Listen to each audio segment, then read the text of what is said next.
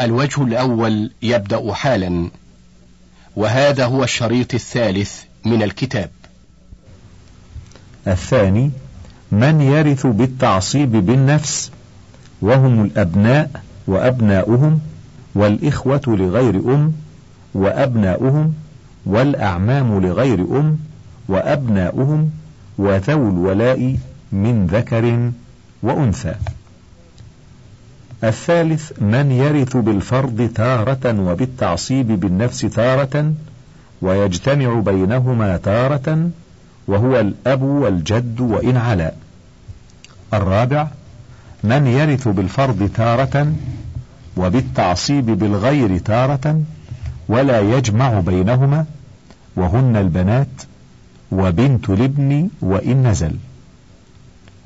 الخامس من يرث بالفرض تارة وبالتعصيب بالغير تارة وبالتعصيب مع الغير تارة ولا يجمع بين ذلك وهن الأخوات الشقيقات والأخوات لأب. هذه هي الأقسام التي قام عليها الدليل وبقي قسم سادس لا دليل عليه وهو من يرث بالفرض أولا ثم يقسم عليه بالتعصيب وهو الجد والأخت في الأكدرية. وقد سبق الكلام عليها وسبق بيان ضعفها ومخالفتها للدليل وقواعد الفرائض. الحجب. الحجب في اللغة المنع وفي الاصطلاح منع الوارث من الإرث كله أو بعضه. وهذا الباب مهم جدا في الفرائض لا ينقص أهمية عن أسباب الإرث وشروطه وذلك لأن الإرث كغيره لا يتم إلا بوجود أسبابه وشروطه وانتفاء موانعه.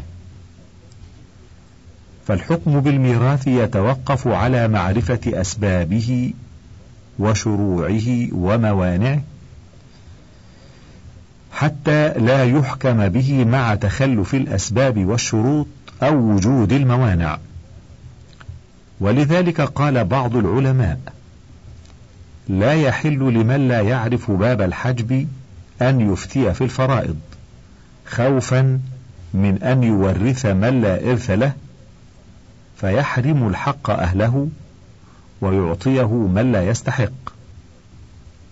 وينقسم الحجب إلى قسمين الأول حجب بوصف والثاني حجب بشخص.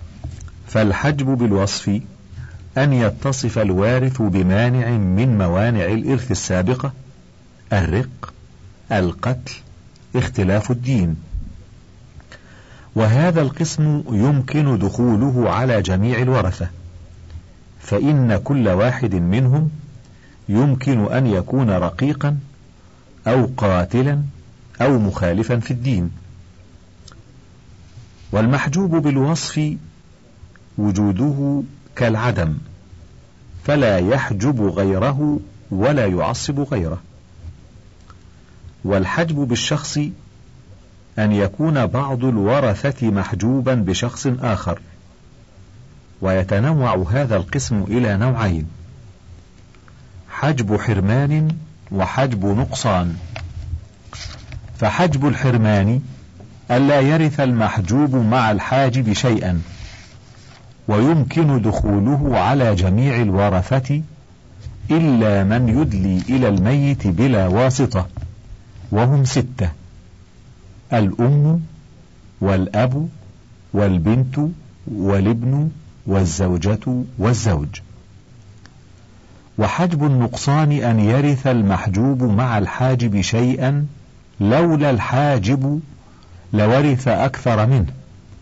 وهذا النوع يمكن دخوله على جميع الورثة من غير استثناء. والمحجوب بالشخص لا يحجب غيره حجب حرمان ولكن قد يحجبه حجب نقصان كالإخوة يحجبون الأم إلى السدس وإن كانوا محجوبين بالأب وهذه قواعد لحجب الحرمان بالشخص. القاعدة الأولى في الأصول فكل وارث من الأصول يحجب من فوقه إذا كان من جنسه. فالأب يحجب الأجداد لأنهم من جنسه. ولا يحجب الجدات لأنهن من غير جنسه.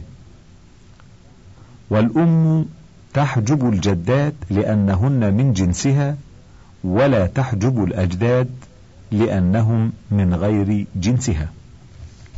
القاعدة الثانية في الفروع فكل ذكر وارث من الفروع يحجب من تحته سواء كان من جنسه أم لا فالابن يحجب أبناء الابن ويحجب بنات الابن فأما الأنثى من الفروع فلا تحجب من تحتها لكن إذا استغرقنا الثلثين فإن من تحتهن من الإناث يسقطن إلا أن يعصبهن ابن ابن بدرجتهن أو أنزل منهن. القاعدة الثالثة في الحواشي مع الأصول والفروع. فكل ذكر وارث من الأصول والفروع فإنه يحجب الحواشي الذكور منهم والإناث. ولا يستثنى من ذلك شيء على القول الراجح. وسبق أن المذهب تشريك الإخوة لغير أم مع الجد على التفصيل السابق. وأما الإناث من الأصول أو الفروع فلا يحجبن الحواشي إلا إناث الفروع وهن البنات وبنات الابن فيحجبن الإخوة لأم. القاعدة الرابعة في الحواشي بعضهن مع بعض فكل من يرث منهم بالتعصيب فإنه يحجب من دونه في الجهة أو القرب أو القوة على ما سبق في باب التعصيب. وأما من يرث بالفرض كالأخوات فإنه لا يحجب من يرث بالتعصيب ولا بالفرض. القاعدة الخامسة في الولاء. فكل من يرث بالتعصيب من النسب فإنه يحجب من يرث به من الولاء. وكل من كان أعلى من غيره بالجهة أو المنزلة أو القوة فإنه يحجب من دونه إلا أنه يفرض للأب والجد وإن علا السدس مع الأبناء وأبنائهم على المذهب والصواب ألا فرض في الولاء لا للأب ولا للجد ولا لغيرهما. وأنهما يسقطان بالأبناء وأبنائهم اختاره شيخ الإسلام ابن تيمية ذكره عنه في الفائق. القاعدة السادسة. قال الأصحاب كل من أدلى بواسطة حجبته تلك الواسطة إلا الإخوة من الأم فإنهم يدلون بالأم ويرثون معها. وإلا الجدة أم الأب وأم الجد فإنها تدلي بهما وترث معهما. وذكر ابن رجب في هذه القاعدة على وجه آخر وهو أن من أدلى بشخص فإن قام مقامه عند عدمه سقط به وإلا فلا. أمثلة على ما سبق.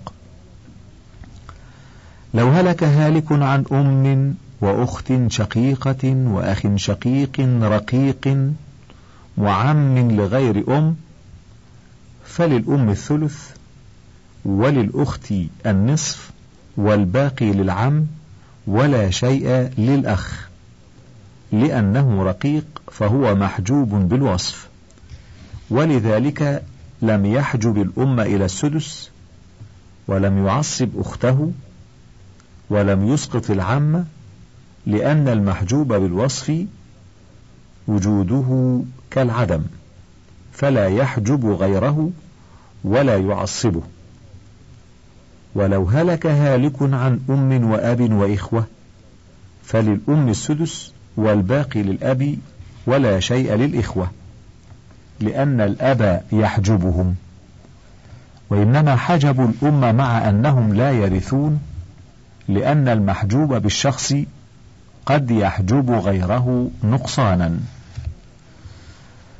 ولو هلك هالك عن أب وأمه وجد وأمه فلأم الأب السدس والباقي له ولا شيء للجد لأنه محجوب بالأب لكونه من جنسه ولا لأمه لأنها محجوبة بأم الأب لكونها من جنسها ولو كان الأب معدوما لكان لأمه السدس والباقي للجد. ولو كانت أم الأب معدومة لكان لأم الجد السدس والباقي للأب ولم يحجبها لأنها ليست من جنسه. باب ذوي الأرحام.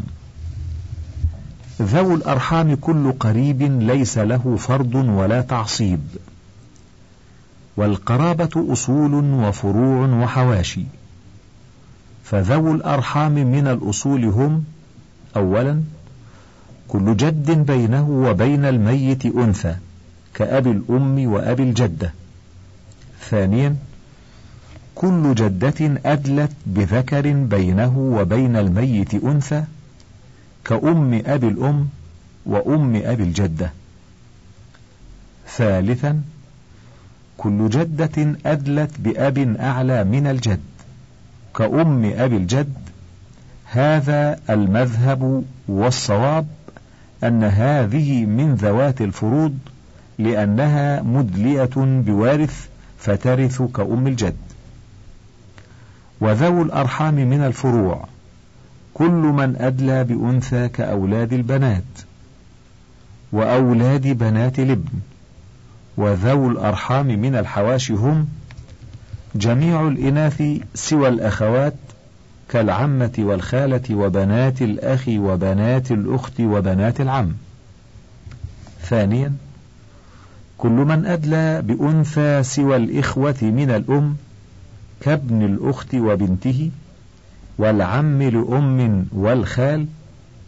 ثالثا فروع الإخوة من الأم كابن الأخ لأم وبنته.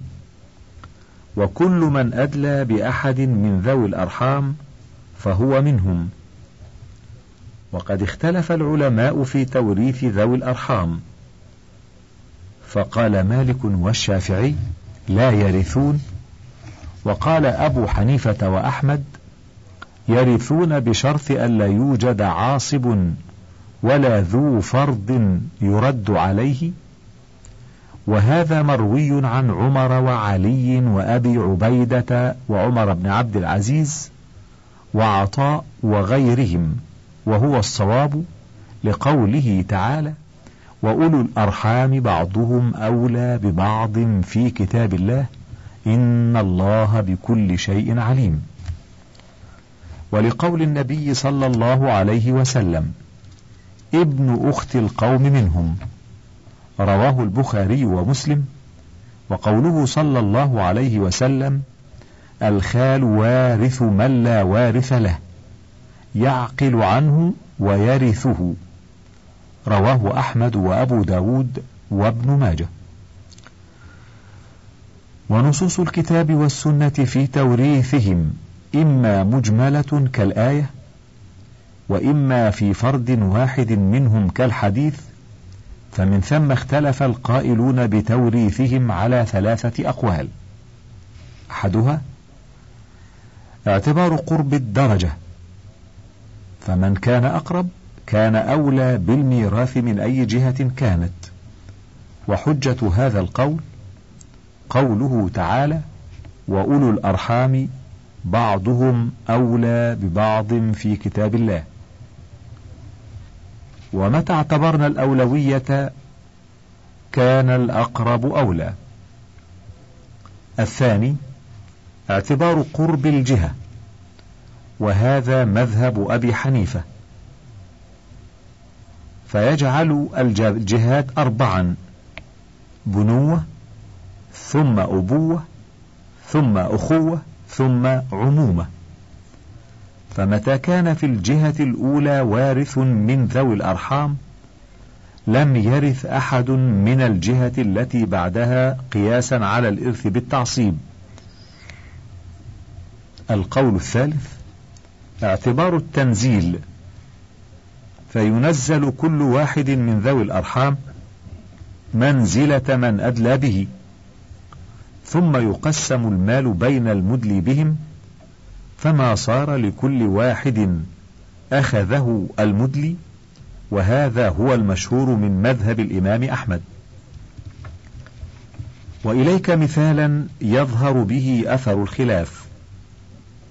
فلو هلك هالك عن بنت بنت بنت وبنت أخ لغير أم فالمال لبنت الأخ على القول الأول لأنها أقرب إلى الوارث. ولبنت البنت على القول الثاني لأنها أسبق جهة وبينهما نصفين على القول الثالث لأن بنت البنت بمنزلة البنت فلها النصف فرضا وبنت الأخ بمنزلة فلها الباقي تعصيبا. ذكر هذا المثال في المغني صفحة خمس وثلاثين ومائتين في الجزء السادس من الطبعة المفردة ونحوه في العذب الفائض في الصفحة الثالثة والعشرين من الجزء الثاني. أحوال ذوي الأرحام. أحوال ذوي الأرحام ثلاث. الأولى أن يكون الموجود واحدا. فله جميع المال بالتعصيب إن أدلى بعاصب وبالفرض والرد إن أدلى بذي فرض. فلو هلك هالك عن بنت أخ شقيق فلها المال كله تعصيبا. ولو هلك عن بنت أخ لأم فلها السدس فرضا والباقي ردا. الثانية أن يكون الموجود اثنين فأكثر والمدلي به واحد فلهم جميع المال أيضا لأن المدلي به إما عاصب يحوز جميع المال بالتعصيب وإما صاحب فرض يستحق جميع المال فرضا وردا ثم يقسم المال بين هؤلاء الجماعة كأن المدلي به مات عنهم غير أن الذكر والأنثى سواء على المشهور من مذهب أحمد. فلو هلك هالك عن ابن بنت أخ شقيق وأخته فالمال بينهما تعصيبا لأن جدهما يرثه كذلك لكن الذكر والأنثى سواء. ولو هلك هالك عن ثلاثة أخوال متفرقين فالمال للخال لأم والخال الشقيق فرضا وردا لأنهما مدليان بالأم وهي ترثه كذلك. فللخال لأم السدس لأنه أخو الأم من الأم والباقي للخال الشقيق لأنه أخو الأم الشقيق ولا شيء للخال لأب لأنه محجوب بالخال الشقيق. ولو كان بدل الخال الشقيق خالة شقيقة لكان لها النصف لأنها أخت الأم الشقيقة وللخال لأم السدس لأنه أخو الأم من الأم والباقي للخال لأب لأنهم يرثون الأم كذلك لو ماتت عنهم. الحال الثالثة أن يكون الموجود من ذوي الأرحام اثنين فأكثر، والمدلي بهم اثنان فأكثر، فنقسم المال أولا بين المدلي بهم كأن الميت مات عنهم ومن سقط منهم سقط من يدلي به. ثم نقسم نصيب كل واحد من المدلى بهم على من يدلون به على حسب إرثهم منه غير أن الذكر والأنثى سواء. فلو هلك هالك عن ابن بنت وخالة وبنت أخ لأم وبنت أخ لأب. يقسم المال أولا بين المدلي بهم وهم بنت وأم وأخ لأم وأخ لأب. فللبنت النصف يأخذه ابنها وللأم السدس تأخذه الخالة. والباقي للأخ لأب تأخذه ابنته. ولا شيء للأخ لأم لأن البنت تحجبه فلا يكون لابنته شيء. ولو هلك عن ثلاث خالات متفرقات. وثلاث عمات متفرقات. فالخالات يدلين بالأم فلهن الثلث. والعمات يدلين بالأب. فلهن الباقي. ثم يقسم الثلث بين الخالات يكن للشقيقة ثلاثة وللتي لأب واحد وللتي لأم واحد ويقسم الباقي بين العمات يكن للشقيقة ثلاثة وللتي لأب واحد وللتي لأم واحد وبهذا صار الثلث للخالات أخماسا والثلثان للعمات أخماسا. ولو هلك هالك عن ابني بنت وبنت بنت أخرى وبنت عم فابن البنت الأولى مدليان ببنت وبنت البنت الثانية مدلية ببنت أخرى وبنت العم مدلية بالعم. فيكون لابني البنت الأولى نصيب أمهما ثلث ولبنت البنت الثانية نصيب أمهما ثلث ولبنت العم الباقي نصيب أبيها. جهات ذوي الأرحام. لما كانت القرابة أصولا وفروعا وحواشيا جعل أصحاب الإمام أحمد في المشهور عند المتأخرين منهم جهات ذوي الأرحام ثلاثا أبوة وأمومة وبنوة. فالأبوة يدخل فيها جميع من يدلي بالأب من الأجداد والجدات والحواشي الذين لا فرض لهم ولا تعصيب كأبي أم الأب والعمات والعم لأم وبنات الإخوة لغير أم وأولاد الأخوات لغير أم وبنات الأعمام ومن أدلى بواحد من هؤلاء. والأمومة يدخل فيها جميع من يدلي بالأم من الأجداد والجدات والحواشي الذين لا فرض لهم ولا تعصيب كأبي الأم والأخوال والخالات وأولاد الإخوة لأم ومن أدلى بواحد من هؤلاء. وظاهر المذهب أن أولاد الإخوة لأم من جهة الأبوة والصحيح ما قدمنا فإن الإخوة لأم وفروعهم لا صلة لهم بالأب إطلاقا. والبنوة يدخل فيها جميع الفروع الذين لا فرض لهم ولا تعصيب وهم من بينه وبين الميت أنثى. كأولاد البنات وأولاد بنات الابن ومن أدلى بهم. فإذا اجتمع اثنان فأكثر في جهة فأيهما وصل إلى الوارث أولا حجب الآخر؟ وإن كان في جهتين ألحقنا كل واحد بالوارث الذي أدلى به مهما بعدت درجته.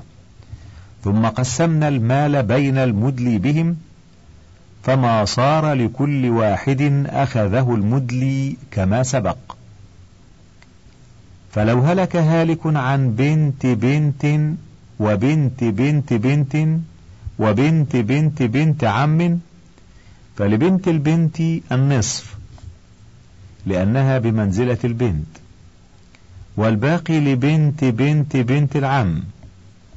لأنها بمنزلة العم. ولا شيء لبنت بنت البنت لأن بنت البنت أقرب إلى الوارث منها فتحجبها لكونها في جهتها. ولم تحجب بنت العم النازلة لأنها ليست في جهتها.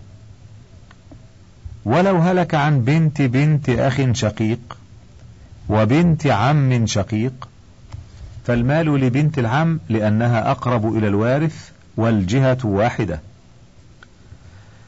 ولو هلك عن بنت بنت وبنت خال وبنت بنت عمة فالأقرب إلى الوارث بنت البنت ثم بنت الخال.